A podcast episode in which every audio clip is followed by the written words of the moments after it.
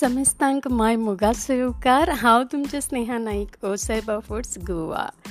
तर इष्टानो आज वंडरफुल वेनसडे आणि त्यानिमित्ताने विषय आहे पहिला पाऊस. आणि पहिल्या पावसाच्या खूप साऱ्या गोट आठवणी असतात नाही का?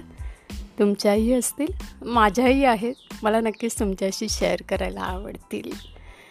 तर गोव्यात ना पाच जून ला ख्रिस्ती समाज मिरक साजरा करतात. आणि सात जूनला हिंदू समाजामध्ये मिरक साजरा केला जातो. तर मिरक म्हणजेच पहिला पाऊस मिरगाचा पाऊस. आणि मिरक म्हणजे नक्की काय तर मिरक म्हणजे सूर्याचं मृग नक्षत्रामध्ये प्रवेश. आणि यावर्षीचं वाहन आहे गाडव आणि गोव्यातनं एक रीतिरिवाज आहे की या मिरगाच्या दिवशी खास मटणाचा रस्सा बनवला जातो. आणि अशी ही एक रीत आहे की जी नवविवाहित वधू असते ती ना त्या दिवशी आपल्या सासरीही राहू शकत नाही आणि माहेरीही राहू शकत नाही. मग ती इतर कोणा नातेवाईकाकडे राहू शकते त्या दिवशी. तर ती माझी भाची ती या मिरगाच्या पावळीसाठी खास माझ्याकडे आली. आणि तिच्यासाठी पटकन मटणाचा रस्सा आणि ते पोळे किंवा वडे बनवायचे होते. आणि अगोदर कसं माझ्या आईला तर दोन तीन दिवसापासूनच तयारीला लागायची ती मिरगाच्या खास मटणाच्या रस्स्याच्या रेसिपीसाठी पण आता तसं नाही ना. आत्ता आपण कोणालाही थांगपत्ता पण लागू देत नाही. पटापट आपल्याकडे सगळ्याच मिक्सर म्हणा वेगवेगळ्या टेक्नॉलॉजीज घरात अवेलेबल असल्या पण कारणाने आपण पटापट मटण बनवून टाकतो. पण अगोदर तसं होत नव्हतं. माझ्या आईला तर दोन तीन दिवस लागायचे. आणि ह्या मिरगासाठी जो लागणारा कोंबडा असायचा ना तो तर दोन तीन महिन्यापासूनच त्याला तयार करायला लागायचं. आई माझी आदल्या दिवशीच चार पाच मोठे नारळ व्यवस्थित सुके लागायचे आणि एक घुडगुडं म्हणजे सुकं खोबरं म्हणा. आणि ती ना ते खोबरं ज्यावेळी तो नारळ म्हणजे फोडायची त्या आवाजानेच आम्ही पटकन सगळी मुलं पेला घेऊन तिच्यासमोर बसायचं आणि मग ती आम्हाला पाणी द्यायची आणि त्याच्यात एक थोडासा तो छोटासा कादरीचा तुकडा द्यायचा. आणि ते पाणी एवढं गोड लागायचं माहिती आणि तो खोबऱ्याचा तुकडा. खरंच खूप आठवण येते त्या दिवसांची. आणि नंतर माझी आई ती खोबरं मंद आचेवर. तिची एक जाड बुडाची काळी कढई होती आणि त्याला ती जे उलथणं लागायचं म्हणजे आपण काविलता म्हणतो ना तर त्याला दाय बोलायची आणि ती लाकडाचीच असायची. आणि त्यानेच ते ते खोबरं मंद आचेवर गुलाबी रंगावर भाजायची. आणि खूप असं म्हणजे बारीक लागायचं तिला ते आणि काळं अजिबात नसायचं त्याच्यामध्ये. त्यात तो खोवलेलं ते भाजलेलं खोबरं एवढं छान लागायचं. आम्ही हळूच घ्यायचो पण ते. खूप मस्त. आणि ती ना चुलीच्या त्या निखाऱ्यावर एक कांदा आणि खोबऱ्याचा एक तुकडा ते पण भाजायची त्या निखाऱ्यावर. आणि तो जो वास यायचा. खूप मस्त वाटायचं. आणि नंतर तिचा तो मसाला तिचा एक खास असा गोल डबा होता आणि त्याच्यात सात वाट्या होत्या. आणि त्या वाटीमध्ये म्हणजे तिला लागणारं जे खसखस लवंग मिरी दालचिनी जायफळ दगडफूल पत्री हे एका ती डिशमध्ये काढायचं ते सगळं. ते अंदाजाप्रमाणे सगळं पण अचूक रेसिपी होती तिची ती. आणि धणे मला आठवतं धणे मिरच्या आणि हळदीची कुटं ती वेगळी भाजून घ्यायची आणि ती ते खलबत्त्यामध्येच फुटायची. आणि हा तिचा जो खडा मसाला होता ना तर तिची ती एक वेगळी गोळी बनवायची. आणि ती वरमंट्यावरच बरं का. तर अशा प्रकारे तिचा तो खमंग मसाला तयार असायचा. आणि ज्या दिवशी म्हणजे उद्या मिरक आहे तर आदल्या रात्री ती पोळ्यांसाठी खास तांदूळ भिजत घालायची. आणि तिचंही ते एक प्रमाण होतं की मी तुम्हाला सांगते दोन वाटं सुरय तांदूळ लागायचे तिला एक वाटी उकडा तांदूळ आणि अर्धी वाटी उडदाची डाळ. आणि ते भिजलेली ती सगळं मिश्रण ते वाटून रात्रीच ती धापून ठेवायची. कशाला तर आंबून येण्यासाठी. आणि रात्री झोपताना ती आम्हाला सांगायची की आपले जे खुराडं आहे तिचे फळी उद्या उघडायची नाही. कारण कोंबडा तिथे आहे ना. का आणि सगळ्या कोंबड्यामध्येच तो असायचा. तर रात्र कशी बशी निघायची आणि सकाळी सकाळी आईची सकाळ तर पहाटेच व्हायची. भल्या पहाटे उठून ती त्या.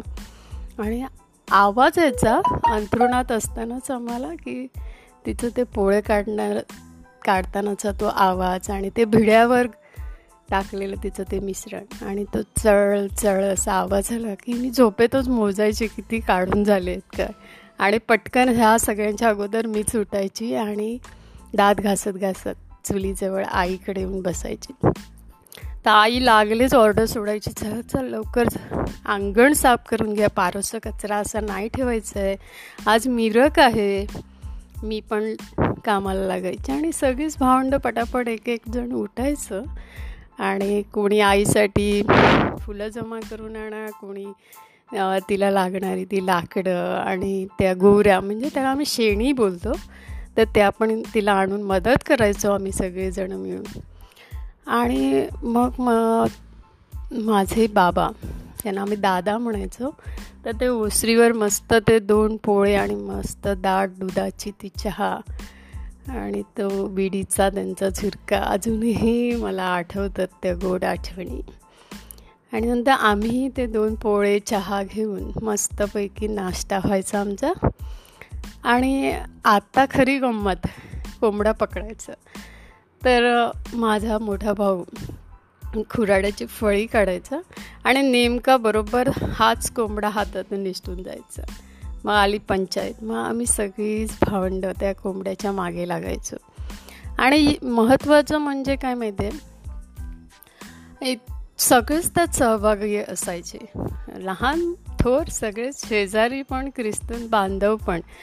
तर आणि त्या कोंबड्याच्या मागे धावायचो पकडण्यासाठी. आणि यात आता आमचा कुत्रासुद्धा सहभागी व्हायचा आणि बरीच धावाधाव केल्यानंतर दमून तो आपणही दमायचो आणि तो कोंबडाही दमायचा आणि मग एकदा हाती लागायचं. मग त्याला माझे दादा टोपली खाली धापून ठेवायचे थोडे तांदूळ त्याला खायला द्यायचे आणि त्याच्यावर तो लाकडाचा मणकुटा ठेवायचे. आणि संध्याकाळी ना हा प्रोग्राम मटणाचा रस्सा बनवण्याचा प्रोग्राम संध्याकाळीच असायचा आणि आमच्या दुकानावरील दादांचे खास मदतनीस सावळ्या आणि रुजाय घरी यायचे. आणि रुजाय खास स्पेशलिस्ट होता कोंबडा साफ करण्यात. आणि सावळा मटणाचा रस्सा बनवण्यास. तर पूर्वतयारी म्हणून आम्ही मुलं पाणी भरून ठेवायचो मोठ्या घमेल्यामध्ये. कोयता विळी टोपली सुरी जय्यत तयारी असायची. आणि आम्ही आपले वाट बघायचो ह्या सोहळ्याचं म्हणजेच कोंबडा साफ करण्याचा सोहळा. तर आता टोपली खालचा कोंबडा रुजायच्या हातात जायचा. तोपर्यंत सावळ्या मस्त त्या दगडावर कोयता पाजून घ्यायचा सुरीला धार काढून ठेवायचा. रुजाय प्रथम कोंबड्याच्या मानेवर सुरी लावायचा आणि मग ती त्याची फडफड आणि ते रक्ताचे इतरत्र पडलेले डाग आणि खरंच आता मला कसंच होतं आहे पण त्यावेळी ना आम्ही सगळीजणं ही गंमत पाहत होतो. आणि मग त्याची ती सगळी पिसं ओरबडून त्या टोपलीत टाकायचं त्याचे पाय कापायचा. ई कसंच होतं आहे आता.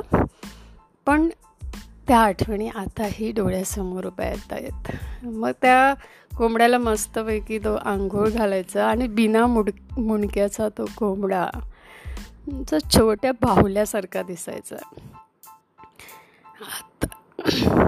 त्याच्या पोटाला ना विशिष्टच ठिकाणी सुरी लावायला लागायची आणि त्याचं ते पित्त असतं ते बाजूला काढायला लागायचं. आणि हे रुजायला बरोबर माहिती होतं. तर म्हणायचं हे जर पित्त फुटलं तर सगळंच चिकन कडू होऊन जातं. मग आतील कोथळा साफ करून मस्त आत बाहेरून त्याला स्वच्छ धुवायचं. आणि त्याने तर आत्ताच खाल्लेले तांदूळ पण त्याच्या पोटात असायचे माहिती ई. तर आतून बाहेरून त्याला व्यवस्थित साफ केल्यावर म्हणकू त्याच्या त्या लाकडाच्या तुकड्यावर कोयत्याचा खटाटट आवाज यायचा आणि कोंबड्याचं छोट्या छोट्या फोडीमध्ये रूपांतर व्हायचं. आणि हा सावळा होता ना तो कांदा मटणासाठी ना विशिष्ट प्रकारे कापायला लागायचं. पातळ आणि म्हणजे अर्धा असं कापायचं तो. आणि माझी बहीण वरवंट्यावर खोबरं बारीक वाटून द्यायची त्याला. आणि आईची ती खड्या मसाल्याची खास गोळी तयार असायची. आणि हे सगळं तो व्यवस्थित त्या मटणाला लावून तुपाची फोडणी त्या लाल काळ्या कढईमध्ये फोडणी घालून त्याच्यात ते मटण शिजवायला टाकायचं. आणि हे सगळं तयार झाल्यानंतर तो घरभर असा सुग घमघमाट पसरायचा माहिती आहे आणि शेवटी सगळं होत आल्यानंतर ती मसाल्याची गोळी त्यात टाकली जायची. आणि आत्ता खरंच माझे बाबा तर ती वर यायची ती तरी असते ना तर ती ते प्यायचे. आणि असं म्हणतात की सर्दीसाठी हे खूप महत्त्वाचं असतं. त्याने आपला कफ सुटतो म्हणे. तर आमचाही डोळा असायचा दादांकडे आणि दादा आम्हाला पण थोडं थोडं द्यायचे त्याच्यातलं. आणि सगळं ते झालं की आईनं एका टोपलीमध्ये घालून आणि केळीची पाच पानं आणि ते पोळे हे सगळं घेऊन आम्ही गोट्याजवळ जायचो. आम्ही मुलं मुलंच असायचो आणि खास देवाचा मान करायला लागायचा. आणि तिथे ते सगळी पानं अशी लावायची त्याच्यावर तो मटणाचा रस्सा आणि मग ते पोळ्याचे तुकडा. आणि देवाला ते सांगणं म्हणजे गाराणं घालायला लागायचं. आणि ते घालून झालं की मग ते आम्हालाच खायला मिळायचं. आणि ती ती एक एक फोड आणि तो एवढं छान लागायचं. मग ते कधी एकदा घरात येतो आणि जेवणाला बसतो असं व्हायचं. आणि तत्पूर्वी आई शेजाऱ्यांसाठी वाट्या भरून ठेवायची आणि हे पोचवायचं काम माझ्याकडेच असायचं. असं सगळे मिळून मग आम्ही तो मटणाचा फडशा पाडायचो. तर ह्याच्यातनं तुम्हाला लक्षात आलं असेलच की एक साधंसुद्धा ते चिकन मटणाचा रस्सा पण किती जणं त्यात इन्व्हॉल्व असायची. पण आजकाल असं होत नाही. विभक्त कुटुंब पद्धती असल्यामुळे आपण आपल्यापुरतंच बनवतो आपणच खातो. आपल्याला ते खायलासुद्धा नीट वेळ नसतो नाही का?